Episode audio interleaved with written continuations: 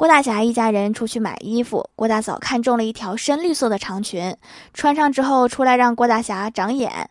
郭大侠围着她绕了一圈，评论道：“你这跟深海中的海带挺像的。”郭大嫂刚想发火，旁边的郭小霞就反驳道：“妈咪才不像海带。”然后郭大嫂顿时火气全消，摸了摸儿子的头，说道：“还是儿子乖。”谁知道郭小霞又来了一句：“海带明明就是细长条的。”滚犊子！